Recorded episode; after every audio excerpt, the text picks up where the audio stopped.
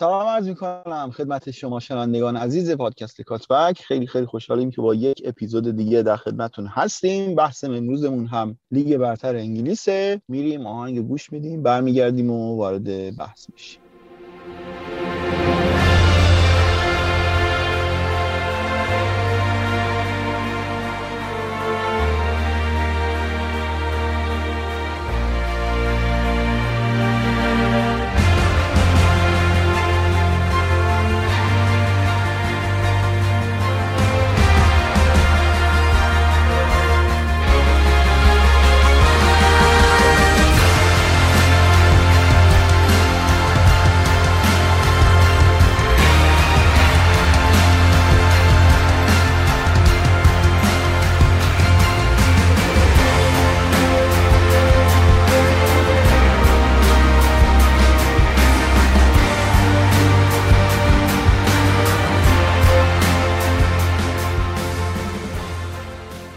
خب خیلی خیلی خوش اومدید. خوشحالیم که یک بار دیگه این موقعیت نصیبمون شد که در خدمتتون باشیم. امروز خیلی تعدادمون کمه، متاسفانه بچه‌ها نتونستن برسن به ضبط، اما به احترام شما ما ضبط رو انجام دادیم که اپیزود به موقع به دستتون برسه. امروز فقط من هستم و محمد رضا. محمد رضا جان سلام. سلام عابد، سلام به همه شنوندگان پادکست. بریم که خیلی حرف داریم برای بازیایی که این هفته برگزار شد. آره محمد رضا، از همین اول کارم به نظرم بریم سراغ بازی اول هفته که بازی کریستال پالاس و تاتنهام بود که آقا عجیب غریب بود دیگه. کریستال پالاس اومد سه هیچ زد، چه نتیجه‌ای گرفت جلوی تاتنهام. و من خودم به شخص خیلی طرفدار پت ویرا هستم امسال و واقعا دوست دارم که نتیجه بگیره. محمد رضا چطور بود کریستال پالاس؟ عابد ما هم واقعا لذت بردیم. حالا به عنوان یک آرسنالی هم قطعا لذتش دوچندان بود وقتی پت ویرا مربی چنین تیمی موفق میشه. کریستال پالاس تو نود دقیقه کاملا برتری داشت به تاتنهام و هیچ حرفی برای گفتن نداشت تاتنهام دیگه. کلا تونستن دو تا شوت به دروازه بزنن و هر دو تا شوت به دروازه‌شون هم لوکاس مورا بود که خیلی موقعیت‌های خوبی نبود، بیشتر همون یک حرکت انفرادی بود که صرفاً یه شوتی زده باشه بود از سمت مورا. ولی کریستال پالاس خب سه و دو دهم ایکس جی داشت و نشون میده که کاملاً حقش بوده که سه تا گل بزنه و با اختلاف خیلی خوبی برنده از زمین بازی بیرون بیاد. آره حالا ما هفته‌های قبلم از این آقای گلگر گفتیم مثل اینکه خیلی داره آتیش میسوزونه. محمد رضا نقشش دقیقاً چیه؟ چرا اینقدر این بازیکن حیاتی شده برای کریستال پالاس؟ عابد این سوالی که خیلی دارن تحلیلگرا و کارشناسای فوتبال جواب میدن. ببینید پت ویرا برخلاف کریستال روی هایسون که چهار چهار دو بازی میکرد یک چهار سه سه مدرن رو بازی میکنه و تو این چهار سه سه مدرن سه هافک وسطش دو تا هافک بیشتر تمایلات دفاعی دارن، یعنی کویاته و مکارتور سعی میکنن که در دفاع بمونن و نبض بازی رو در دستشون بگیرن، کنترل کنن بازی رو. و یه بازیکن داره به عنوان هشت که هشت ادوانسه و سعی میکنه که به عنوان سرتمن ران موقعی که زاها یا از اون سمت آیو نفوذ میکنن و میخوان دلیوری داشته باشن تو باکس، وقتی که وارد باکس میشه تقریبا چون که هیچ من مارکی نشده خیلی راحت توپو میگیره. و جالب این که گلگر خونسردی خیلی بالایی داره، اون هوش و نبوغ بالایی که داره هم خوب جاگیری میکنه و هم فینیشینگ خیلی خوبی داره. یعنی ما بازی قبل هم دیدیم که تونس خیلی راحت گل بزنه و این بازی هم چند بار اقدام کرد که البته یه بار رگلون خیلی خوب تونست بلاک بکنه تو بشه و دفعه دیگه هم شانس آورد تیم تاتنهام. من فهم می‌کنم که یکی از مهمترین بازیکنان هجومی کریستال پالاس دقیقاً همین کار گلگره، به خاطر همین سرتمند رانایی که انجام میده و خیلی خوب زاها و آیو میتونن که با دریبلینگ بالایی که دارن توپ بفرستن و دریبلینگ بالایی که دارن بیان نزدیک باکس بشن و توپ بفرستن داخل محوطه و اونجا هم گلگر استفاده میکنه. منو خیلی یاد رمزی میندازه عابد و رمزی دوران اوج زمان ونگر دقیقاً چنین بازیکنی بود که خیلی خوب به باکس اضافه میشد و موقعی که انتظار نداشتید دروازه تیم مقابل رو باز میکرد. آره حالا من آمار بازی هم داشتم نگاه میکردم، خیلی چیز عجیب غریبی بود. پالاس از نظر مالکیت من به یاد نرم دوره هایسون اینقدر توی بازی بخواد مالکیت زده باشه، حتی در برابر تیم‌های دفاعی. شصت و سه درصد مالکیت، هجده شوت سمت دروازه، در مقابل تاتنهام که فقط دو اقدام به شوت زنی داشت در طول بازی و اون چیزی که در سه بازی گذشته حالا اتفاق نیفتاده بود به هر شکلی، مخصوصا بازی با وولورهمپتون که فکر می‌کنم وولورهمپتون هم یک نسخه مشابهی شبیه به کریستال پالاس جلوی تاتنهام بازی کرده بود، اما اونجا حالا با بی‌دقتیشون توپاشون گل نشده بود، اما بازیکن‌های پالاس تونستن توپا رو هم گل بکنن. ما حالا یه ربطی به چیز نداره، به این بازی نداره. یه دونه مصاحبه من داشتم نگاه میکردم مال آقای فابیو بورخس یا بورگش، حالا پرتغالیه. ایشون از سال دو هزار و چهارده به این ور موفق ترین منیجر فوتبال فانتزی انگلیسه. خب حالا چه ربطی به این داستان داره؟ اینی که ایشون بهش گفته بودن آقا رمز موفقیت شما چیه و اینا، با اینکه ظاهرا هیچ شبکه مجازی هم نداره و میگفتش که مثلا یکی از چیزایی که میگفت این بودش که آقا من فقط بر اساس دیتا بازیکن میارم توی تیمم. و حالا نوید عزیز یه جمله‌ای داره که خیلی به نظرم درسته که میگه آقا برای هوادار معمولی و چشم غیر مسلح هیچ چیز در فوتبال قابل اعتمادتر از دیتا نیست. و حالا برگردیم سمت این بازی که چرا من اصلا به اینجا رسیدم. این که خیلی ها معتقد بودن که آقا بر اساس داده ها و دیتای بازی تاتنهام این نتایجی که گرفته اینا کاملا اوور پرفورم بوده و نمیتونه ماندگاری داشته باشه، که هفته پیش هم خودت هم به این موضوع اشاره کرده بودی که تا چه حد میشه به این تاتنهام امید داشت. فکر کنم این امید خیلی زود رنگ باخت و اصلا کلا یکم درباره تاتنهام صحبت بکنیم که از نظر داده ها داده های جالبی نداره تاتنهام و من نمیدونم که نونو تا کجا و به چه شکل قراره این تیم رو جلو ببره، چون نسخه شبیه بهش رو سال گذشته دیدیم.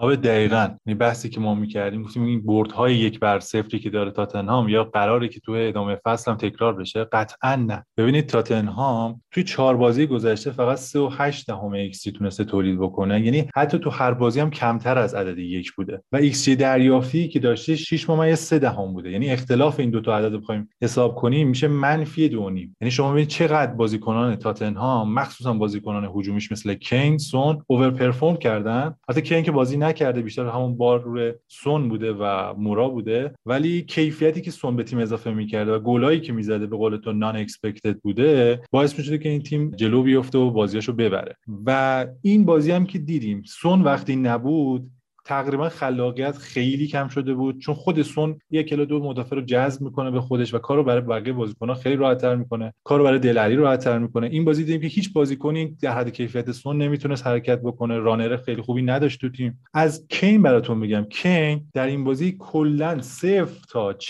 تو باکس کریستال پالاس داشته و صفر شوت داشته. آخرین آمارایی که بررسی کنیم از کین این بوده که جلوی سیتی تو سال دو هزار و بیست، دو هزار و هفده، دو هزار و هجده، یعنی چنین آماری فقط جلوی سیتی داشته کین. تازه توی بازی‌هایی که جلوی سیتی هم انجام داده تاچ داشته تو باکس، یعنی حتی تو این بازی هم که تاچ نداشته جلوی کریستال پالاس. و اینو فارغ از اون کیفیتی که حالا کیفیت بدی که نونو داشته، باید کردیت هم به پاتویرا بدیم که چقدر خوب تونسته بود تاتنهام کنترل بکنه و تمام اون بازی انتقالی که تاتنهام علاقه داشت رو نابود میکرد. با همون دقیقاً بحثی که کردم، کویاتو و مکارتور خیلی خوب تونستن هم اینترسپت کنن تو پایی که خاص وارد فاز حمله تاتنهام بشه و همین که خیلی خوب جاگیری میکردن و خطا میکردن و تقریبا تو انتقال مثبت کار تاتنهام خیلی سخت کرده بودن. من فقط یه چیز دیگه بگم آبد، از بازی زاها نباید بگذریم. زاهایی که دوران روی هاتسون بود خیلی فرق کرد با زاهایی که دوران پتویرا ما میبینیم. تو دوران روی هاتسون زاهای بازیکنی بود که خیلی تک و تنها بود تو حمله و سعی میکرد که با تکروی زیاد و اینکه خودش رو بیاره تو باکس یه پنالتی بگیره برای تیمش مفید باشه، ولی توی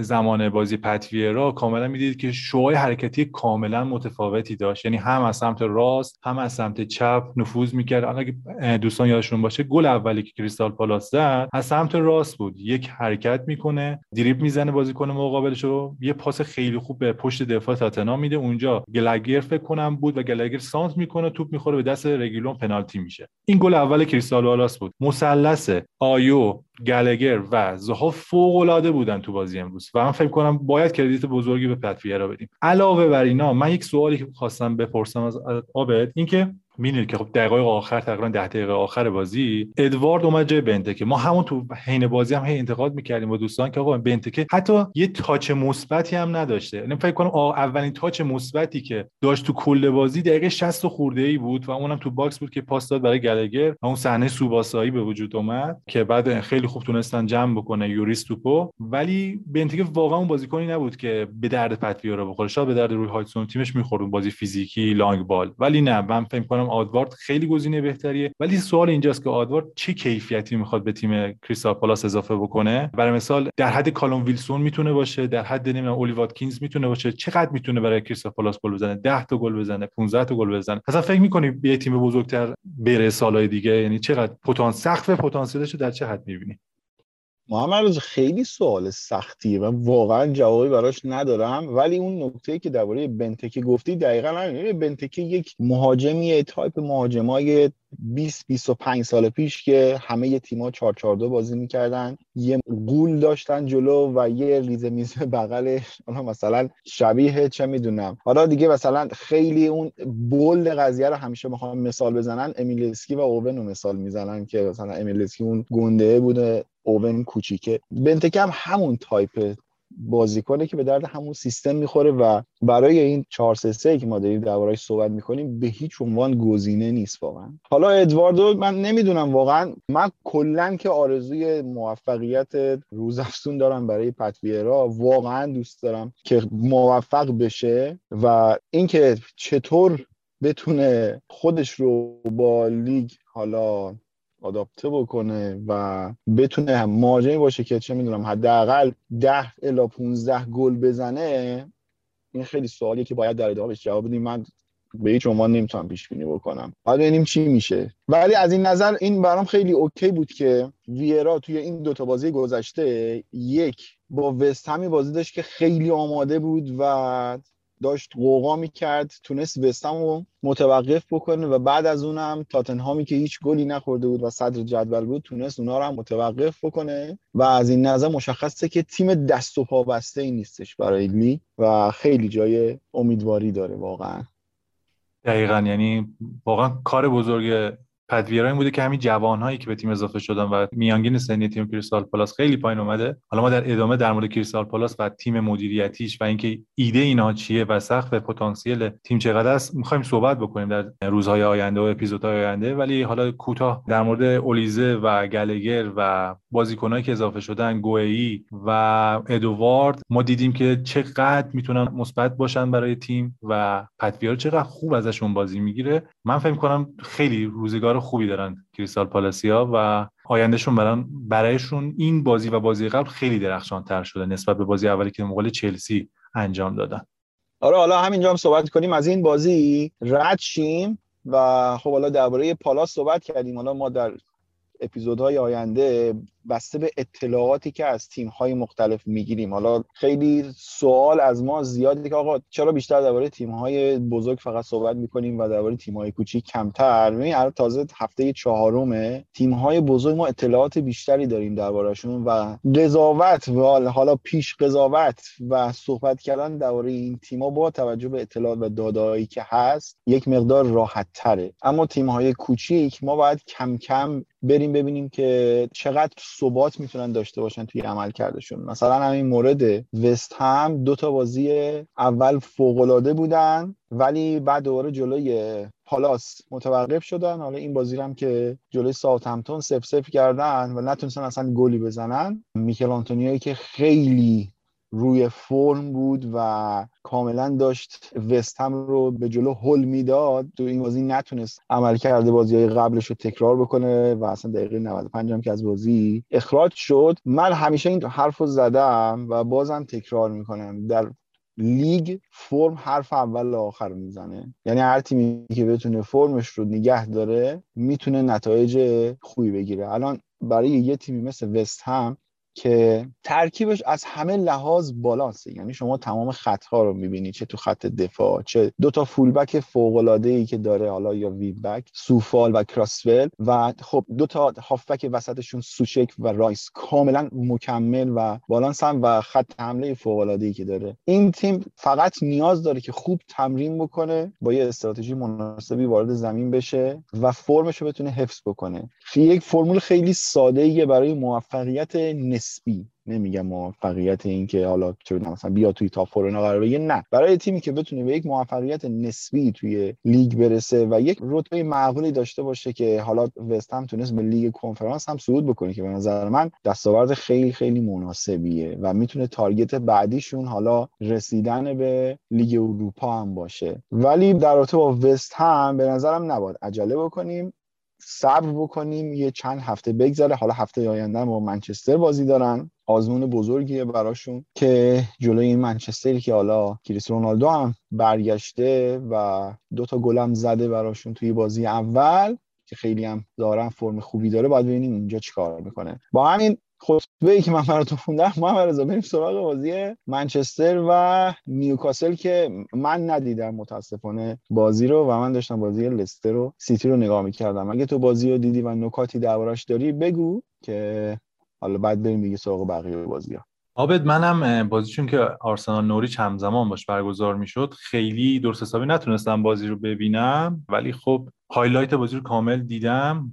و خیلی دقایقش رو دیدم. خب دبیو رونالدو بود دیگه، یعنی برگشت رونالدو به اولترافورد و خیلی هم خوب شروع کرد، دو تا گل زد برای تیمش و فکر کنم اتفاق خیلی لذت بخشی برای هواداران یونایتد بود. از نیوکاسل هم که تیمش فکر کنم که واقعا شانسی نداره برای بازی‌های چنین مثلا مقابل تاپ سیکس و حتی مثلا جلوی لستر و وستهم. خیلی تیم ساده و راحتی برای تیم‌های بزرگتر. دروازه‌بانشون که وودمن بود، یک دروازه‌بان خیلی جوونیه، دو تا صحنه کاملا اشتباه کرد، یعنی هم گل اول و هم گل دوم خیلی راحت‌تر میتونست توپ بگیره و نذاره توپ وارد دروازه بشه. از آمار بازی اگه بخوایم بگیم بیست و یک شوت زد یونایتد، نیوکاسل دوازده تا شوت زد. ایکس جی که به دست آورد یونایتد دو ممیز چهل و هفت بود و پنجاه و هفت صدم هم نیوکاسل به دست آورد. نکته مهم این بازی فقط اگه بخوام خلاصه بگم این بود که اشتیاق رونالدو برای گلزنی و نمایش خودش به هوادارا بود. خودش میگفت که اول بازی حتی نروس بوده، یعنی حتی خودش هم اون عصبانیت و اون حالتو داشته که آیا میتونه موفق بشه توی یونایتد یا نه، ولی کاملا نشون داد که یک بازیکن با کلاسیه و آماده است. هنوز فقط چهل و چهار ثانیه، ببینید فقط چهل و چهار ثانیه توپ دستش بوده و این توی چهل و چهار ثانیه چقدر تونست موثر باشه. یعنی شما باید اینو در نظر بگیرید که هر چقدر توپ دستتون هست قرار نیستش که همون قدر موثر باشید و این تک لحظه ها و تک ثانیه اون بازی بدون توپ خیلی مهمه. شما تو گل اولی که ببینید وقتی که شوت میزنه گرین بود، حتی از اینجا از گرین بود هم باید خیلی تعریف کنیم که واقعا ضربه شوت‌های خیلی خوبی داره و هر بازی با شوت‌هایی که میزنه و اشتباهاتی که منجر میشه که اشتباه کنن دروازه‌بان حریف، یونایتد به بازی برمیگرده و برنده از زمین بازی خارج میشه. این بازی هم همین بود، یعنی زمانی که بازی گره خورده بود و چهل و پنج دقیقه یونایتد نمیتونست موقعیت خوب بسازه و گل بزنه، یه شوت زد گرین بود و اونجا بود که رونالدو با یک تیزهوشی و آمادگی که داشت روی خط آفساید استارت زد و اومد اون تپین گل رو زد و تونست یکی جلو بندازه یونایتد. و گلی که خورد یونایتد هم خیلی نکته جالبی داشت، این منکیو نود یارد استارت زد، یعنی از نیمه زمین خودی شروع کرد و تا یک سوم هجومی یونایتد اومد و یک گل خیلی قشنگ زد. بعد از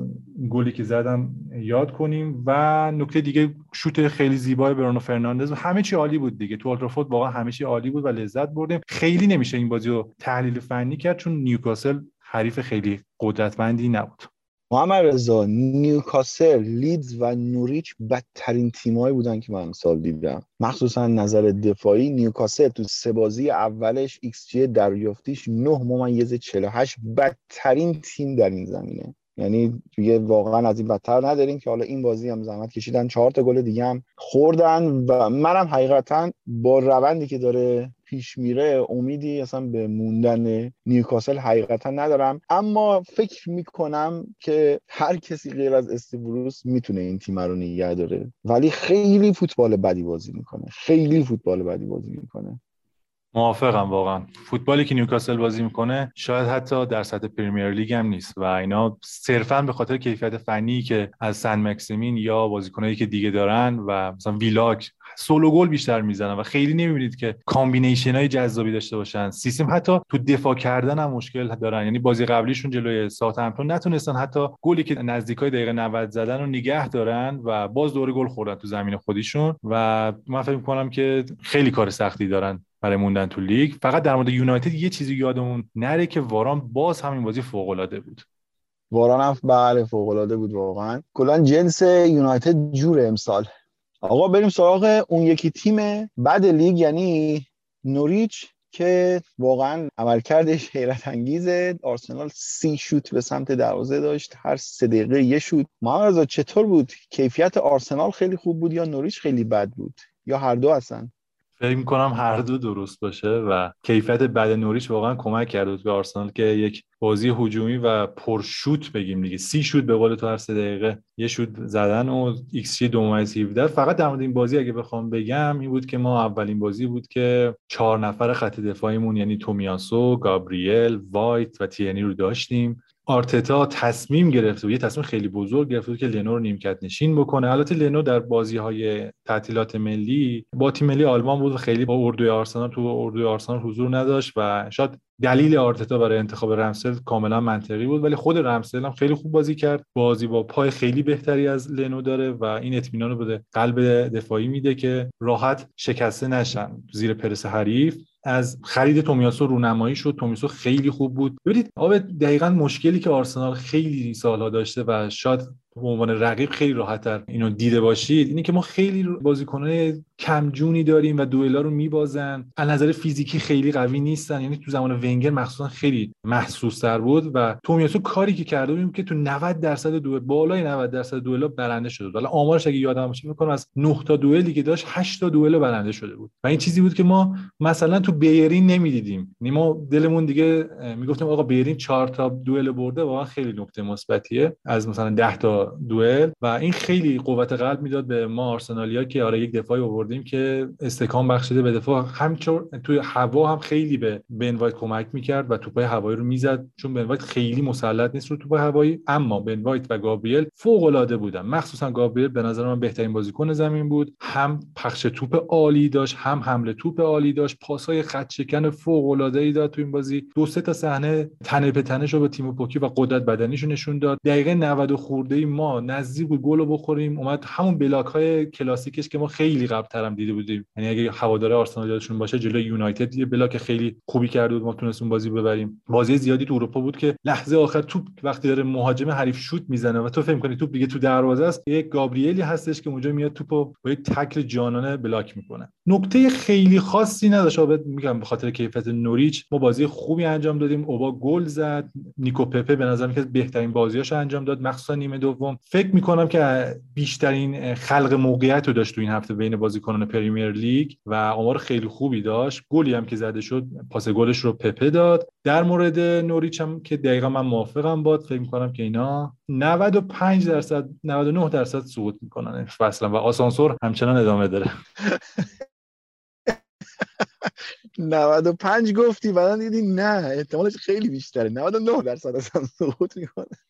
آره حالا فکر کنم اگر بازیکن‌های آرسنال و لیورپول توی این هفته موقعیتاشون رو گل می‌زدن یکی از پرگل‌ترین هفته‌های تاریخ پریمیر لیگ می‌شد. آره یه نکته دیگه هم من درباره آرسنال داشتم می‌خوندم اینه که در چهار هفته اخیر بیست و پنج بازیکن مختلف برای آرسنال بازی کردن. این هم خیلی چیز عجیب و غریبی بود که حالا نمیدونم یه مقدارش به خاطر مصدومیت و یک مقدارش هم به خاطر اینکه تلاش داشت میکرد آرتتا که بتونه یه ترکیب ثابتی از بازیکناش در بیاره که امیدوارم گزینه دوم صحیح باشه. آبت فقط یک نکته دیگه هم بگیم که ما خیلی خوشحال شدیم تو این بازی بود، بازگشت پارتی بود. یعنی بازگشت پارتی شاید امتیازهای خیلی بیشتری برای آرسنال بیاره اگر بتونه این روند خوب خودش رو نگه داره و تو رو خدا تو رو خدا مظلوم نشه. من فهم کنم که ما با پارتی و ژاکا یکی از بهترین زوجهای میانی رو داریم. ببینید اصلا بحث این نیستش که آیا این زوج کار میکنه یا نه. اللحاظ اوورال من فهم کنم ژاکا و پارتی تمام ویژگی‌های یک زوج خوب دارن و این کار آرتتا رو سخت میکنه که بتونه از این دو نفر بازی خوب بگیره و تیم رو بتونه بر اساس این دو نفر بچینه. اون چهار نفر جلو و اون چهار نفر دفاع عقب کاملا با تیم هماهنگ بشن.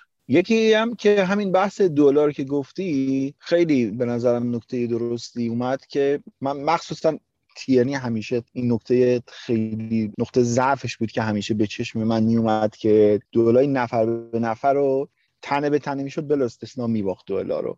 و خیلی خوب آقا از این بازی هم رد شیم. حالا آرسنال و هفته قبل خیلی دیگه درباره‌اش صحبت کردیم، البته بیشتر درباره ضعفش صحبت کردیم. حالا ببینیم در هفته بعد که نتایج خوب رو بتونه حفظ بکنه و دیگه بریم درباره نقاط قوتش صحبت بکنیم، دیگه چقدر درباره نقاط ضعفش صحبت بکنیم. خسته شدم من نگان خدا. نتایج دیگه‌ای که تو این هفته در همین ساعت متاسفانه خیلی از بازی‌ها همزمان برگزار میشه، بازی برنتفورد و برایتون بودش که با گل دقیقه آخری تروسارد تونست برایتون یکیچ ببره و جالبه که برایتون انگار بردن و به این شکل یاد گرفته دیگه، مثل پارسالیست تو این بازی. حالا ایکس جی کمتری هم داشت اما یکیش تونست ببره و نه امتیازه بشه. شروع خیلی خوبیه برای برایتون. و همچنین بازی واتفورد و وولفز که بالاخره بازیکن‌های وولفز تونستن گل بزنن و دویچ بازی رو ببرن. عجیب بود واقعا. وولفز دقیقاً مثل برایتون پارسال این همه موقعیت خلق می‌کردن اما در زدن گل ناکام بودن و بالاخره تونستن بازی رو ببرن. این بازیکنشون هوانک که از سالزبورگ رفته بود به آربی لایپزیگ، البته خب اینا باشگاه‌های خواهرخونده‌ای هم دیگه هستن و مالک یکی دارن. من خیلی بازیکن مستعدی دیده بودمش و اومد و همین اولین بازی هم برای وولورهمپتون گلزنی کرد. شاید بتونه یک مقدار این ضعف تموم کنندگی خیمنز رو که حالا بعد از مصدومیت سنگینی که پارسال به سراغش اومد بتونه کمی پوشش بده و وولورهمپتون بتونه گل‌های بیشتری بزنه. کلاً به وولفز برونو لاژ من خیلی امیدوارم، با اینکه سیستم بازی وولفز به نسبت چند سالی که تحت نظر نونو بود کامل عوض شده و این خود یک مقدار میتونه نکته خطرناکی باشه برای یه تیم، اما وولورهمپتون زود دارن خودشون رو پیدا میکنن و میتونن دیگه ظاهراً بازی‌ها رو حتی ببرن. عابد هوانگ هم فکر می‌کنم اولین آسیایی بود که تو اولین بازیش تونست گل بزنه و آمار خیلی خوبی رو به جا گذاشت. یه نکته دیگه که این بازی از وولز ما دیدیم، بازی خیلی خوب نلسون سمدو بود. من قبلا هم تو این اپیزود گفته بودم این بازی ما خیلی بیشتر و بهتر ازشون دیده بودیم که ترینکاو اینساید می‌کرد و سعی می‌کرد که به داخل بزنه و فضایی برای نلسون سمدو به وجود بیاره و نلسون سمدو سعی میکرد که تو تمام حملات وولورهمپتون حضور داشته باشه و بازی خیلی خوبی انجام داد. سانترای خیلی خوبی کرد. اگر بازیکنان وولز مهاجمانشون آماده تر بودن مثل خیمنز، قطعا وولز تا اینجای فصل و چهار تا بازی که انجام داده بیشتر از دو گل میزد.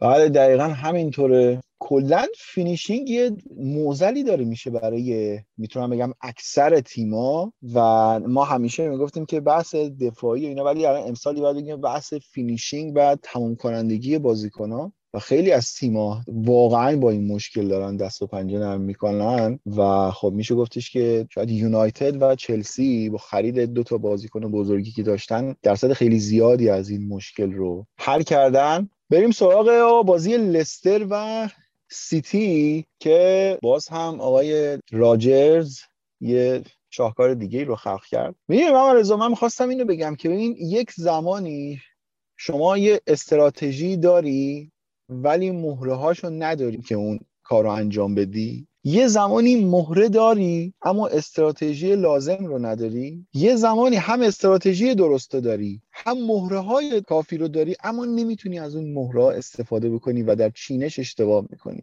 راجرز گزینه سومه تو این بازی. من استراتژیش که حالا خیلی ها گفتن نمیدونم ترسو دفاع کرد و اینا، من همه اینا رو حقیقتا ایگنور میکنم. به نظرم استراتژی استراتژی درستی بود، جاهایی رو که باید میبست کامل درست بسته بود. یعنی بازیکنای لستر کاملا اومده بودن جمع شده بودن و تمام تلاششون این بودش که هاف اسپیس ها و زون چهارده رو به هیچ عنوان در اختیار سیتی قرار ندن، جایی که سیتی بزرگترین نقطه قوتش در اون نقاطه که بتونه از اونجا پاسای کلیدیش رو ارسال بکنه.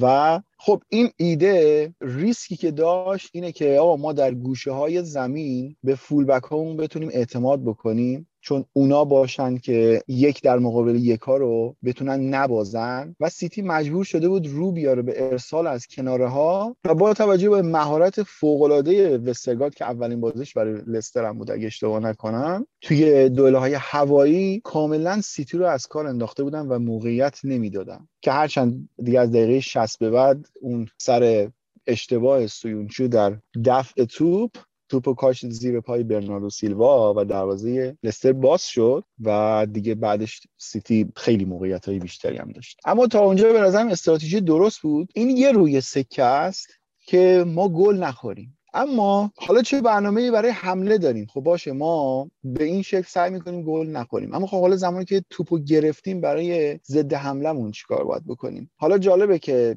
لستر در کنار هاروی بارنز، آیوزو پرز، واردی، مدیسون و پاتسون داکایی هم که تازه خریده بود، دوباره رفته لوکمن رو هم از تاتنهام گرفته و این همه گزینه تهاجمی که راجرز داره، من نمیدونم میخواد چیکار بکنه. اما دقیقاً از بین تمام این گزینه‌ها بدترین گزینه‌ها رو انتخاب کرده بود. مدیسون کامل از فرم خودش خارج شده و اصلا مناسب این سبک بازی نیست. اصلا مدیسون اون بازیکن نیستش که بتونه رانی پشت دفاع انجام بده و توی موقعیت ضد حمله بخواد از اون توپ استفاده بکنیم. ما وقتی میایم به عملکرد ایناچو بعد از ورودش به زمین نگاه میکنیم که در همون مدت کم کم ده پانزده دقیقه بیشتر بازی نکرد، چهار بار بولی کرد روبن دیاژ رو و خیلی موقعیت‌های خوبی برای لستر ساخت، ولی نمیدونم چرا از این بازیکن اینقدر دیر استفاده کرد، یا لوکمن هم به همین شکل. اینکه ما حتما باید واردی رو تو زمین بذاریم من حداقل درک نمی‌کنم. واردی فوق‌العاده است، قطعاً لژند لستر، ولی من در شرایط حاضر اصلاً دلیلی برای بازیش با توجه به سیستمی که راجرز داره نمی‌بینم. به هیچ عنوان واردی تو فرم خودش نیست. آبه من فهم کنم که راجرز گول بازی اون کامیونیتی شیلد خورد که تونستن ببرن سیتیو و همون چهار دو سه یک رو دوباره اومده بود اجرا بکنه. توی دفاع خیلی نمیشه ایراد گرفت، یعنی مثلا خیلی هم بد نبود لستر، با اینکه خیلی موقعیت دادن به سیتی. من فکر می‌کنم بیشتر این نبوغ پپ بود تو این بازی که از برناردو سیلوا در هشتی که سمت گریلیش هست بازی گرفت ازش و برناردو سیلوا فوق‌العاده بود این بازی، یعنی هم خیلی خوب پرس می‌کرد دفاع لستر رو و تقریباً خسته کرده بودشون و هم خیلی خوب تو باکس حضور پیدا می‌کرد، مثلث و کامبینیشن‌های خیلی خوبی با گریلیش و کانسلو به وجود می‌آوردن. عالی بود، یعنی فکر کنم که بهترین بازی برناردو سیلوا بود. از فوریه فکر کنم از فوریه دو هزار و بیست و یک گل نزده بود برناردو سیلوا توی پرمیر لیگ و می‌بینید که خب برناردو سیلوا بازیکنی بود که درخواست جدایی داده بود و خود پپ گواردیولا هم توی نشست خبریش گفته بود که آره سیلوا دوست داره که جدا بشه، ولی خب تیم خوبی انگار سمتش نیومده و نتونستن پولی که سیتی می‌خواد رو پرداخت بکنن بابتش. ولی خودش در مصاحبه بعد از بازی هم گفتش که خوشحال از اینکه در سیتی هست و از اینکه با این تیم بازی می‌کنه و چه این بازیکنایی بغلش هستن. بازی واقعا بازی عالی از برناردو سیلوا بود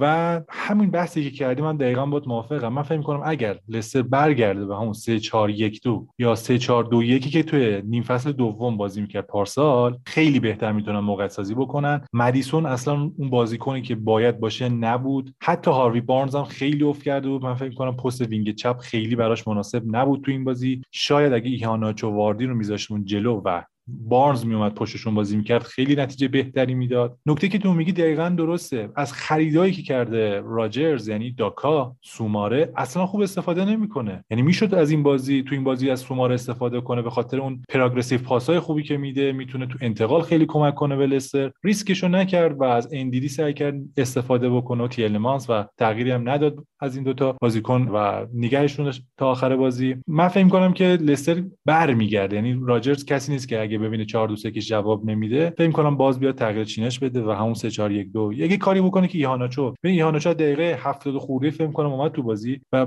دو سه تا موقعیت اصلی لستر هم بابت حرکت‌های ایهاناچو. حضور ایهاناچو یعنی که خطر برای انتقال منفی سیتی. دقیقاً چنین چیزی به وجود اومده بود، یعنی بازیکن‌های سیتی اصلاً نمیتونستن حرکت‌های ایهاناچو رو پیش‌بینی کنن. این خیلی حرف مهمیه. پیش‌بینی کردن مهاجم واقعاً کار خیلی سختیه و مخصوصاً ایهاناچو. ایهاناچو که تو همون کامیونیتی شیلد اگه یادتون باشه مهمترین فرد، مهمترین بازیکن، مهمترین مهره راجرز بود برای پیروزی. درباره برناردو سیلوا، محمد رضا، من فکر می‌کنم که برناردو بازیکنیه که روحیه رقابتیش رو از دست داده بود و از این که اینقدر تلاش بکنه که خودش رو به ترکیب اصلی برسونه دیگه خسته شده بود و دوست داشت بره توی تیمی که برای قرار گرفتن توی ترکیب اصلی تلاش کمتری بکنه و زجر کمتری بکشه. واقعاً داشتن اون روحیه توی تیم پپ کار بسیار بسیار مشکلیه. و ما الان رایم استرلینگ هم داریم میبینیم که خب بازیکن فیکس تیم ملیه، اما برای قرار گرفتن توی ترکیب اصلی هر هفته چالش داره. این نظر شخصی منه. ببین داشتن اینکه شما بازیکن‌ها رو توی تیمتون طوری داشته باشین و این رقابت رو همیشه بینشون ایجاد بکنید که سعی بکنن بهترین باشن تا توی ترکیب قرار بگیرن، این یه ساید قضیه است. اما از اون طرف هم من فکر می‌کنم که دیگه بیش از اندازه این کارو انجام دادن و نگه داشتن یک مقدار ممکنه که نتیجه عکس بده و بازیکن بگه آقا یه جای بگه که آقا من دیگه واقعا خسته شدم، من کیفیت رو توی زمینمو دارم و دوست دارم بازی بکنم. برناردو من الان فکر می‌کنم اگر این نمایش رو داره بیشتر به این علتی که فودن و دیبروین مصدومن و یک مقدار از حضور خودش توی زمین اطمینان بیشتری داره و پیش خودش اینطور فکر می‌کرد که آخه ما محرز رو داریم، گریلیش هم که خریدیم، فودن هم هست، دیبروین هم هست، کجا به من بازی برسه؟ نه هم که نمیتونم به اون شکل بازی بکنم و درخواست خروجش به نظر من درخواست معقولی بود که این بازیکن دوست داره بازی بکنه و موقعیت سیتی هم حقیقتا به اون شکل نیستش که این فرصت کافی بهش برسه. اما خود سیستم پپ هم محمد رضا من فکر می‌کنم یک مشکلی که داشت، به نظر من با توجه به سیستمی که پپ داره بازی میکنه وجود استرلینگ به نظرم یک مقدار حیاتی میاد، چون اون بازیکنیه که فقط میتونه اون ران‌های پشت دفاع رو انجام بده و تورس حقیقتا میبینی برای من خیلی تورس پنجاه پنجاه یهو یه حرکاتی ازش میبینی میگی آه این چقدر کارایی داره، ولی در صحنه‌های مشابه اون حرکت رو انجام نمیده و تو یه مقدار به شک میفتی که چرا تو صحنه قبلی این کار انجام داد ولی تکرارش نکرد. آبه دقیقاً حرفی که میزنی درسته، من کاملا با حرفی که در مورد برناردو سیلوا زدی موافقم. خیلی از بازیکنان مثل برناردو سیلوا با این کیفیتی که دارن موافق اون روتیشن های پپ گواردیولا نیستن، چون میدونن که این روتیشن ها باعث میشه که آمارشون بیاد پایینتر. یه بازیکنی شاید اگه تو تمام بازی فصل حضور داشته باشه نود دقیقه بتونه پانزده تا گل بزنه، مثلا پانزده تا اسیست داشته باشه، ولی این روتیشنه باعث میشه که آمار فردیش کاهش پیدا بکنه و من دقیقاً درک میکنم چرا برناردو سیلوا درخواست خروج داده و کاملا منطقیه. در مورد این رانینگ بیهایندایی که گفتی من سوال دارم ازت، به نظرت ژسوس توی سمت راست، یعنی وقتی که رفت از نوک به سمت وینگ راست، نتونست اون انتظارات رو برآورده کنه برای تو؟ یعنی حتما استرلینگ بابت اون کیفیت بالا تو هم شتاب، چابکی، هم دریبلینگ قطعا ژسوس بهتره، من شکی تو این ندارم و فکر کنم تو هم شکی نداری، ولی ژسوس من فکر می‌کنم تو این بازی‌های اخیر تقریبا کار سیتی رو راه انداخته و جزو بهترین بازیکن‌های سیتی بوده. من از موافقم. ژسوس از وقتی که رولش عوض شده و اون وظیفه تمام کنندگی از رو دوشش برداشته شده خیلی نمایش بهتری داره نشون میده و انگار اصلا این بازیکن مهاجم شماره نه نبوده و از اول تو پست اشتباهی داشته بازی میکرده. اما اینم باید بگم که نمیتونم روی دو تا بازی صرفا قضاوت بکنم و تمایل دارم که صبر بکنم و ببینم که چقدر میتونه این عملکرد رو نگه داره. تا اینجای کار فوق‌العاده بوده. اما حقیقتا حدس من اینه حدس من اینه که پپ در ادامه باید بین گریلیش و استرلینگ یه نفر انتخاب بکنه. حالا باید بیاد دیگه کاست بنفیت بکنه که کدوم بیشتر به نفعشه. من بحثی روی ژسوس فعلا ندارم حقیقتا. من فکر کنم که از این بازی هم رد شیم. ما رضا میخوای یه استراحت کوچیکی بکنیم، بریم دیگه گوش شنونده‌ام خسته شد و برگردیم بریم سراغ چلسی، ویلا و لیورپول و لیدز.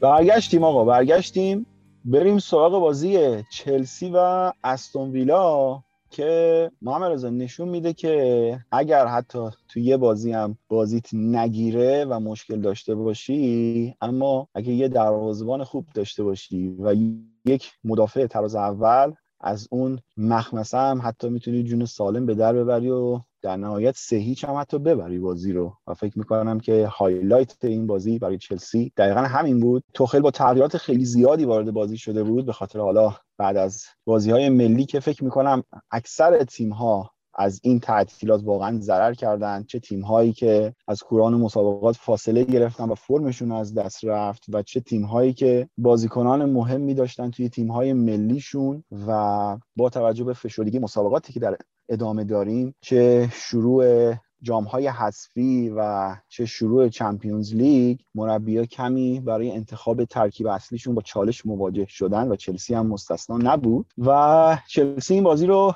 بدون جورجینیو استارت کرد که فکر می‌کنم محمد رضا نشون داد که چقدر مهره تاثیرگذاریه در سیستم توخل و اگر جورجینیو نباشه مرکز زمین چلسی رو هواست، اینجوری بگیم خیلی فکر کنم بهتر باشه. و نمایش میتونم بگم ناامید کننده ساول که توخل چهل و پنج دقیقه بیشتر تحمل نکرد و خودش هم در کنفرانس بعد از بازی این موضوع رو اذعان کرد که اشتباهات تاثیرگذار زیادی داشت ساول.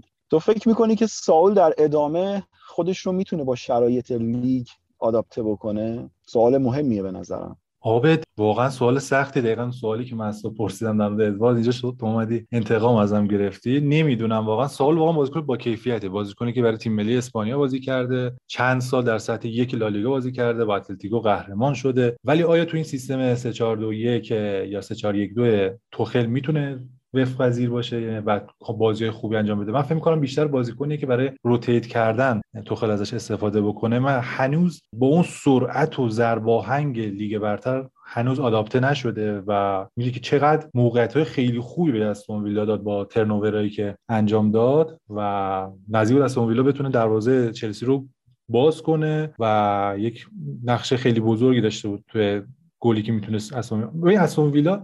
آبدی جالبه تو میگم که پارسال هم چلسی رو خیلی اذیت کرده بود و تونست بود چهار امتیاز از چلسی بگیره و حتی یادتون باشه جلوی توخل هم تونست بود امتیاز بگیره. و چلسی اگه یادتون باشه بعد از اینکه توخل رو مهمان سرمربی‌خاش انتخاب کرد بهترین تیم لیگ برتر بوده توی چیا، ایکس جی دریافتی، شوت دریافتی، تعداد گلایی که خورده، تو همه این آمارها بهترین تیم لیگ برتر بوده و خیلی بازی کمی میدیدیم از چلسی که به تیم مقابلش اجازه بده که ایکس جی بالاتری از اون بزنه یا تعداد شوت‌های بالاتری از اون بزنه. درسته؟ حالا جالبه تو میگم که استون ویلا دقیقاً چنین کاری میکنه، یعنی چلسی بازی بود که دقیقاً حرف ابتدایی تو میخوام برسم که اون یک دفاع خوب، دروازه‌بان آماده و یک لوکاکویی که بتونه از یک نصف موقعیت دروازه رو باز کنه و دبل کنه. چلسی تو این بازی دوازده تا اقدام به شوت زنی داشته، استون ویلا هجده اقدام به شوت زنی داشته. از این هجده تا یک و سی و هفت ایکس جی به دست آورده، چلسی یک و سی و شش به دست آورده. یعنی آمار میگه که استون ویلا احتمالاً بازی بهتری داشته و موقعیت‌های بهتری خلق کرده. اینا همه کنار میرسیم به بحث لوکاکو. لوکاکو تو این بازی فوق‌العاده بود، یعنی باز هم نشون داد که یک کلاس مهاجم بالا چطور است.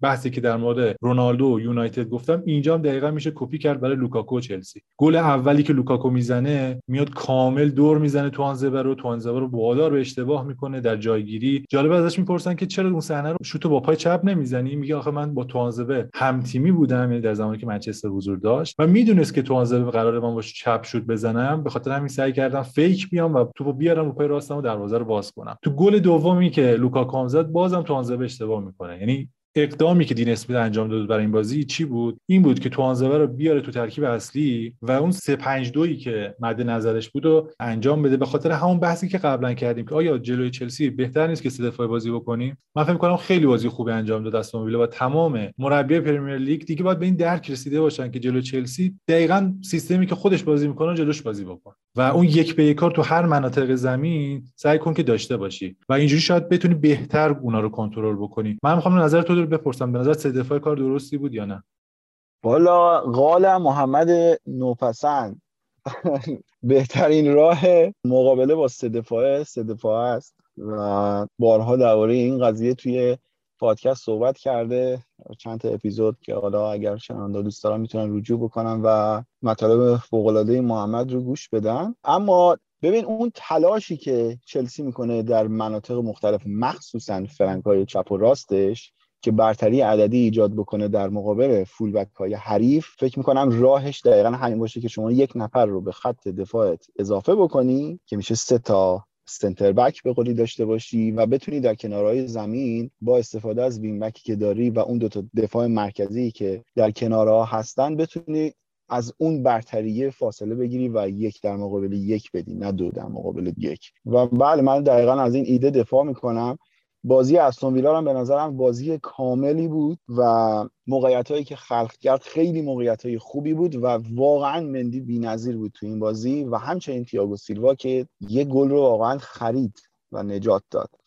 من فکر میکنم که اگر کسی بازی رو نبینه و صرفا نتیجه رو نگاه بکنه، فکر میکنه که چلسی کاملا برتری داشته در زمین و بازی خودش رو دیکته کرده به استون ویلا، اما به هیچ عنوان این شکلی نبود و روی نبوغ و فرصت طلبی بازیکن‌های خودش تونست که این نتیجه رو رقم بزنه. حالا نمیخوام بگیم عادلانه بود یا هر چیز، اصلا بحث عدالت اینجا مطرح نیستش، بحث حالا اون بعد فوتبالی قضیه رو بخوایم نگاه بکنیم. آبد یه سوالی که خیلی برام مهمه و اینجا حالا با توجه به حرفای ما پیش اومد، بحثی که می‌کردیم خیلی موقع‌ها این که آیا حالا که برای مثال شما توانزور رو به دفاعتون اضافه میکنید و سعی میکنید با سه دفاع بازی رو انجام بدید، این به معنای نیستش که یک بازیکن سطح بالاتون از خط حمله و خط میانی کم شده و آیا زمانی که شما دفاع تقریبا ضعیفی دارید، خب خیلی از مربی‌ها سعی میکنن که چیکار کنن، این دفاعی که دو نفره هست رو تبدیل به سه نفر بکنن تا فضای خیلی زیادتری اون سه نفر بتونن پوشش بدن. دقیقاً الان میخوام رجوع کنم به یک صحبتی دیک ادوکات بعد از بازی ایران و عراق، میگه آره من تازه فهمیدم چرا عراق داشت با سه دفاع بازی میکرد، چون اون دو تا مدافعی که در بازی بودن نمیتونستن فضاها رو پوشش بدن، توانایی این کارو نداشتن. حالا بحث اینه که آیا اون نفر سومی که قراره به این دو مدافع اضافه بشه باعث نمیشه همون، چون بازیکن ذخیره بوده دیگه، قطعا کیفیت پایینتری از اون یازده نفر اصلی داشته، آیا اضافه شدن اون بازیکن باعث اشتباهات بیشتری از اون بازیکن نمیشه؟ دقیقاً همین بازی چلسی استون ویلا اتفاق افتاد. دین اسمیت برای اینکه خواست دفاع رو خیلی بهتر پوشش بده و تو این کار کاملا از نظر تاکتیکی رو کاغذ کارش درست بود، تو این شک نداریم، ولی شما دیدید توانزبه و اون دوئلایی که باخت جلوی لوکاکو باعث شد که بازی رو ببازه استون ویلا. این من فکر می‌کنم که یه ترید آفی باید بشه. من واقعا می‌خوام یه سوال ازت تو بپرسم که آیا تو بودی توانزبه رو به تیمت اضافه می‌کردی چون می‌دونی که یه ذره سطحش از مینگز و کنسا پایین‌تره و اون تاکتیک خودتو ارجح میدونستی به کیفیت بازیکن‌های داخل زمینه؟ خب محمد رضا، من الان برای جواب دادن به این سوال میتونم برگردم به اون حرفی که سر بازی لستر زدم، این که شما یک زمانی استراتژی داری و مهره نداری برای انجام اون استراتژی. منم آره، خب اون یک بازیکن اضافه که حالا تو این بازی توانزبه بود و از نظر کیفی کمتر از بقیه میدیدم، اما فکر میکنم که اگر استون ویلا میخواست بازی خودش رو انجام بده از پیش بازنده بود دیگه و من اینجا حقیقتا از استراتژی دفاع میکنم و چه بسا که واقعا محمد رضا اگر از موقعیت‌هاشون استفاده می‌کردن نیمه اول مخصوصا با اختلاف بیرون می‌اومدن از زمین، چون چلسی به هیچ عنوان در هیچ زمینه‌ای هیچ کیفیتی از خودش نشون نمیداد. حتی همون گل اول رو هم که دیدیم، سر گل کواچیچ بودش که تونست یهو توی یه حرکت از دو بازیکن استون ویلا رد بشه، از پرستشون عبور بکنه و اون پاس فوق‌العاده رو به لوکاکو برسونه و لوکاکو هم که با اون سر توپی که زد مدافع رو داد کنار و تک به تک شد با دروازه‌بان و تونست گلشو بزنه. غیر از اون صحنه چلسی در نیمه اول کار دیگه‌ای نتونست انجام بده و اگر مهاجمای ویلا کارشون رو درست انجام داده بودن، حالا اونقدر اشتباه توانزبم فکر می‌کنم به چشم نمی‌اومد و استون ویلا میتونست خیلی سربلندتر از این بازی بیاد بیرون.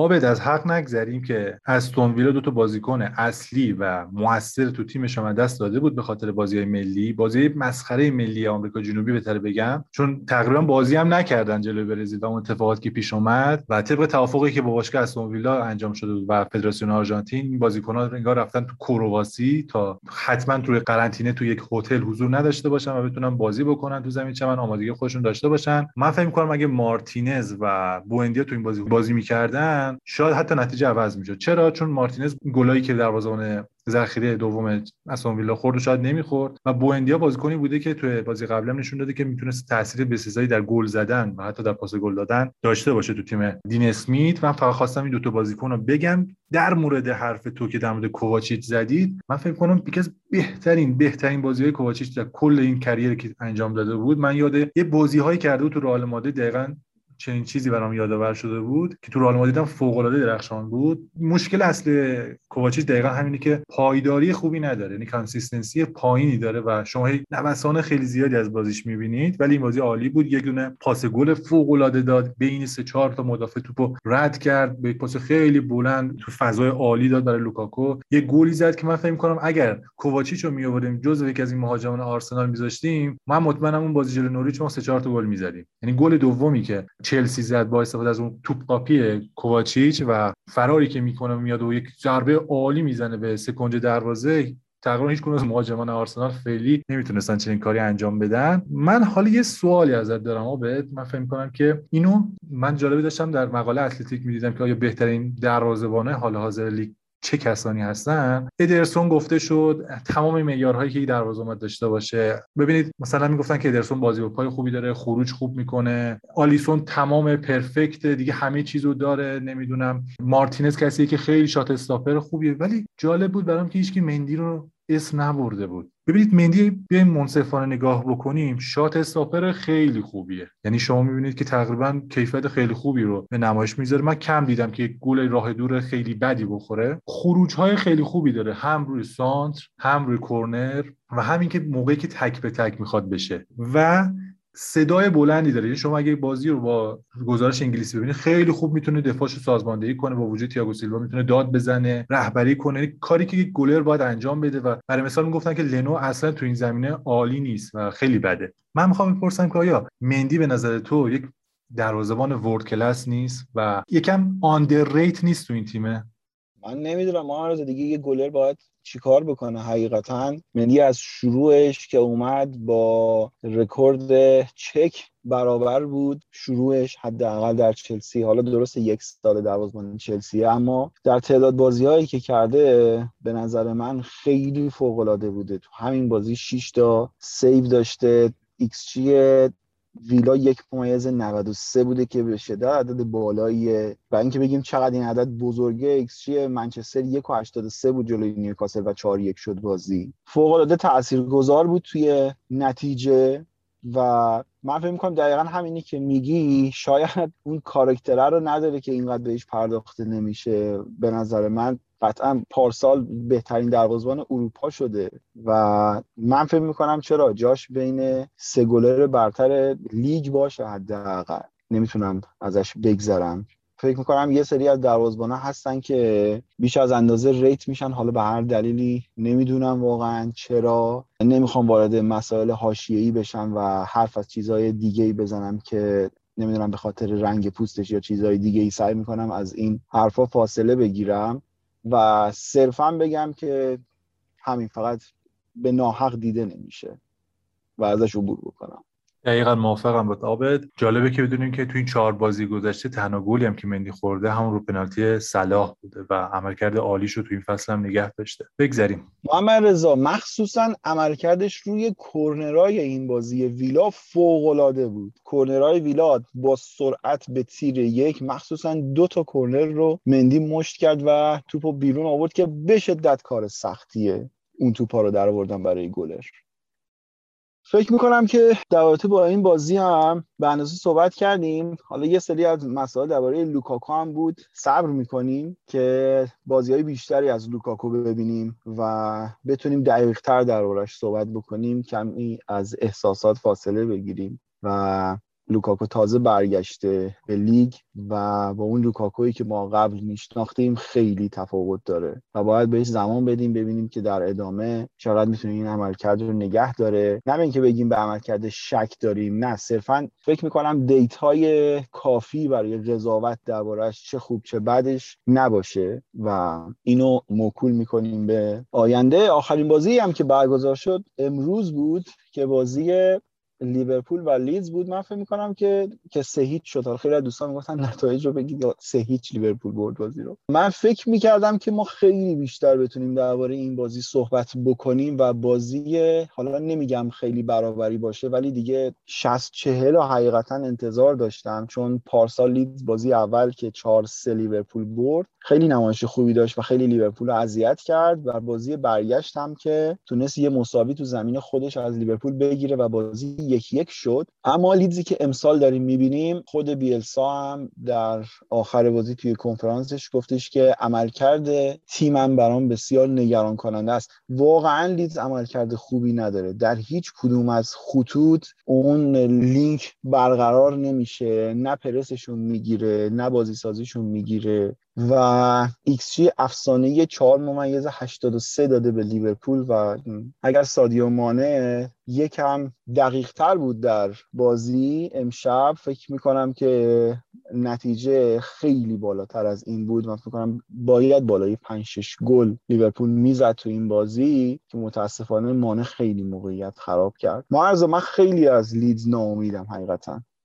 اوبت واقعاً لیدز اصلا کیفیت فصل پیشش رو نداشته. مشکل اصلی من با سیستم بیلسا اینه که من مارکش واقعا جواب نمیده، یعنی یک خودکشی رو داره رسما انجام میده و هر بازی موقعیت فراوانی به تیمای مقابلش میده. من نمیدونم چجوری میخواد تیمش رو درست بکنه. حتی توی حمله هم خیلی خوب نیستن، اون تنوع حمله، اون انرژی که قبلا داشتن الان ندارن، یه ذره گیج میزنن، بازیکن‌ها با هم دیگه هماهنگ نیستن. امیدوارم تیم بهتری بشه. من واقعا از بیلسا انتظار دارم که تیمو بهتر بکنه. کلا تو این بازی، الان در مورد سادیو مانه صحبت کردی، جالبه بگم که نه تا شوت زدن و خود سادیو مانه ده تا شوت زده، یعنی یک سادیو مانه بالاتر از کل تعداد شوت‌های لیدز بوده. اگه بخوام از لیورپول بگم، یه چیزی میخوام بگم بعد از تو یه سوالی بپرسم. ببین، خیلی از هوادارهای لیورپول همیشه مشکلی که دارن، یعنی در مورد چینش تیمشون صحبت میکنن که آقا این سه هافبک وسطشون کیان، چون چهار نفر دفاعیشون که کاملا مشخصه، دروازه‌بانم که مشخصه، اون سه نفر جلوام که دیگه تقریبا ژوتو خودشو خیلی فاصله انداخته با فیرمینو و تقریبا دیگه همه میگن که ژوتو باید بازی بکنه. ولی همیشه بحث بوده که اون سه نفر میانه زمین کیا باشن، فابینیو، اندرسون، الیوت که البته مصدوم شد و خیلی دردناک بود صحنه‌اش و امیدوارم که خیلی سریعتر به بازی برگرده، چون من به عنوان هوادار آرسنال تالنت های دیدم که با مصدومیت‌ها کلا کریرشون نابود شده. امیدوارم که مصدومیت موچش خیلی بد نباشه. برگردم به صحبتم، این بود که چه بازیکن‌هایی میتونه بازی بده یورگن کلوپ، و من برای خودم اینه که فابینو حتما باید شیش لیورپول باشه و تییاگو به عنوان یک بازیکنی که آماری که داشتم می‌دیدم که از ده بازی که تییاگو و فابینو با هم بازی کردن، نه برد و یک مساوی داشت تیم لیورپول. و ببینید خب کاملا مشخصه دیگه، فابینیو اون نقش بالوینینگ، یعنی تصاحب توپ، گرفتن توپ از حریف رو داره، و تییاگو هم خیلی خوب بال ریتیشن عالی داره، یعنی حفظ توپ عالی. دیگه چی می‌خواید از یک هافبک؟ هم توپو نگه دارن، هم توپ حفظ کنن، هم برتری داشته باشن توی دوئل‌ها. من فکر می‌کنم تییاگو، فابینیو و یک بازیکن علاقه دیگه که حالا الیوت دیگه حضور نداره، شاید کیتا بتونه با اون پرسش جبران بکنه. فکر می‌کنم کیتا، تییاگو، فابینیو مثلث خیلی خوبی باشه. از تو می‌خوام این سوالو بپرسم، به نظرت مثلث دقیقاً کیا باید باشن و هندرسون آیا باید توی یازده نفر اصلی تیم حضور داشته باشه یا نه؟ خب ما عرض سیستم بازی به این شکل بودش که به حالا روی کاغذ چهار سه سه بود، ولی حقیقتا من باور دارم که ما با وجود الیوت و به خاطر حالا خلاقیتی که داشت داشتیم چهار دو سه یک بازی می‌کردیم و بیشتر به سمت چهار دو سه یک گرایش داشت.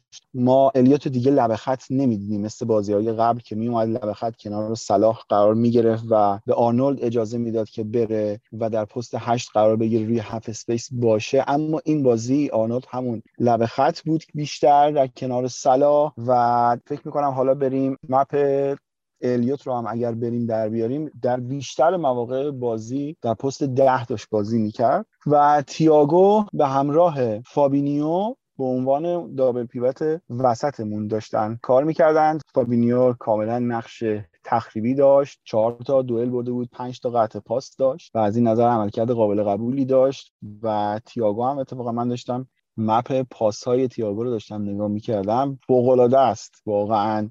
اگر روز روز تییاگو باشه فکر میکنم که هیچ خط پرسی نتونه تیمی که تییاگو توش بازی میکنه رو پرس بکنه. پاسایی که میده مسافت زیادی رو توپ طی میکنه تا به بازیکن برسه و این میتونه خیلی نقطه مثبتی باشه برای اینکه شما در تله پرس حریف گرفتار نشید. من فکر میکنم که اگر ما دوباره بخوایم هندو رو وارد بازی بکنیم و وارد ترکیب بکنیم، باز دوباره باید برگردیم به سمت چهار سه سه و این میتونه اصلا خبر خوبی برای کلوب نباشه که مجبور باشه که همون چهار سه سه خودش رو بازی بکنه و به جای واینالدوم هم به کیتا بازی بده. فکر نمی‌کنم که خط هافبک تییاگو، هندرسون و فابینیو بتونه خط هافبک مورد علاقه کلوب باشه. اگر هم تغییری ببینم، حقیقتا انتظار دارم که کیتا به جای هندرسون بازی بکنه. فکر میکنم که اون موقع روی کاغذ حقیقتا کارایی بیشتری داشته باشه. حالا سادیو مانه رو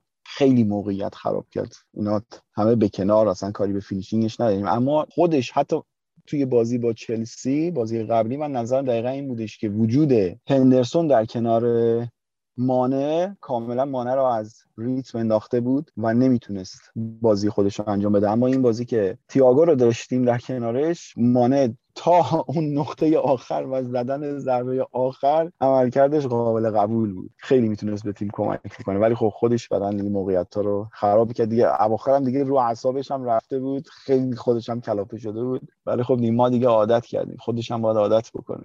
عابد، یکی از بازیکنایی که این بازی هم خیلی برای من جلب توجه کرد، حالا یه پیش مقدمه هم داره. ببین بازی انگلیس که انجام داد، آرنولد هافک دفاعی بازی کرد و ساوتگیت بهش تغییر پست جالبی داده بود، ولی یورگن کلوپ تو مسابقه که انجام داد گفت که چرا وقتی شما که بهترین فول بک های جهانو دارید اصلا قرار نیست که در خط میانی بازی بهش بدید. این بازی من واقعا لذت می‌بردم از کارهایی که می‌کرد. ببین اورلپ می‌کرد، آندرلپ می‌کرد، از عقب زمین خلاقیت رو به تیم اضافه میکرد با سانترایی که انجام میداد. سانترای لبه خط های کراس داشت، یعنی سانترایی که میومد خیلی با شیب و ارتفاع بالایی رو تیر دو معمولا، یا سانترایی که تیز بود، لاب کراس بود، یعنی پاسی که به محمد صلاح داد و محمد صلاح تونست گلش بکنه. بازی فوق العاده ای. در مورد آرنولد و ماتیپ نظرت چیه؟ من فکر کنم فوق العاده بودن، حتی نمایشی بهتر از فندایک داشتن. والله محمد رضا، یه بحث جالبی اصلا توی فن بیس لیورپول شکل گرفته و برای یکی دو روز هم نیستش، خیلی طولانی مدته که آقا ما بیایم از آرنولد پست هشت استفاده بکنیم، بیاریمش جلو، یه خط جلوتر، که من نظرم با کلوب یکسانه که چرا این تغییر رو انجام بدیم که به چی برسیم. چرا بازیکنی که پاسور فوق‌العاده‌ایه و نیاز به فضا داره ما بخوایم وارد فضای تنگترش بکنیم و رنج پاساشو بیاریم پایین. شاید اصلا جوابم بده، من نمیتونم خیلی نسخه قطعی بپیچم براش، شاید اصلا واقعا یه هافبک تاپ کلاس بشه، اما وقتی که الان در پست خودش یکی از بهترین هاست و من داشتم آمار میخوندم که ایکس ای آرنولد یک ممیز شیش بوده توی این چهار تا بازی و یه عدد فضاییه. خب چرا مثلا یه همچین بازیکن که کارایشو داره میکنه و همه چی سر جاشه، چرا بخوایم این کارو انجام بدیم واقعا که تهش مثلا به چی برسیم؟ نه، من حقیقتا ترجیح میدم که این پست خودش بازی بکنه چون کارشو داره انجام میده و نیازی به تغییر علکی نمیبینم. در رابطه با ماتیپ هم خیلی آندرریتده و نمیدونم چرا جدیش نمیگیرن. به نظرم یکی از بهترین دفاعهای دنیاست. حتی شاید انتقال رایگان بوده این حس رو به وجود آورده. چه مثلا لیورپول پول خیلی زیادی بابتش نداده، انگار که تو رسانه‌های انگلیسی دیده نمیشه این بازیکن. نه چه میدونم، مثلا شایدم همون بحث کاراکتره فکر کنم دوباره میاد وسط، شاید در کنار مثلا فنداک دیده نمیشه، در صورتی که مثلا چه میدونم ما اگه برگردیم به اون بازی چاریچ بارسا و لیورپول، همه تو اون بازی رد شدن این ماتیپ، در صورتی که ماتیپ تو اون بازی بهترین بازیکن لیورپول بود، ولی هیچکس از ماتیپ تو اون بازی صحبت نمیکنه. حالا امیدوارم همون بحث نجات پرستانه که گفتی قبلا نباشه واقعا. نه اینجا اینجا دیگه حقیقتا فکر میکنم دیگه واقعا بحث اون اون بحث کاراکتره باشه. یه مقدار از نظر کاراکتری ونداک خیلی بزرگتره، شاید اجازه نمیده که دیده بشه به اون شکل. من یه همچین حسی دارم، ولی از نظر آماری وقتی که میای نگاه میکنی، آره واقعا ماتیپ فوق العاده است. ما فکر کنم آره دیگه یواش یواش بحث رو ببندیم، فکر کنم از کافی صحبت کردیم. امیدوارم که دوست داشته باشید و بازی برنلی و اورتون هم فردا برگزار میشه و زمانی که ما داریم ضبط میکنیم هنوز بازی برگزار نشده اگر لقمه دندونگیری بود که هفته آینده درباره‌اش صحبت می‌کنیم. فعلا فرم بدی نداره تیم بنیتس و دو تا فوتبال انگلیسی خفن قراره فردا با هم دیگه بازی بکنن. چه شود واقعا. آقا دمتون گرم، مرسی که همراه هستید، مرسی که ما رو به دوستانتون معرفی می‌کنید. واقعا از این بابت ازتون ممنونیم. توی این شرایط سخت امیدوارم که واکسنتون رو بزنید به موقع و واکسن هم به بدنتون سازگار باشه و بتونیم هر روز این ویروس رو از زندگیمون پاک بکنیم. هرچه بیشتر جلو میریم شرایط بهتر بشه. دمتون گرم. همون موضوعات همیشگی که نوید براتون میگه، من اینجا دیگه موضوع نویدم نمیشم، خودم میگم براتون که اگر نقدی، نصیحتی، چیزی که هست بگید. خیلی مخلصیم، مواظب خودتون باشین. دمتون گرم. خداحافظ.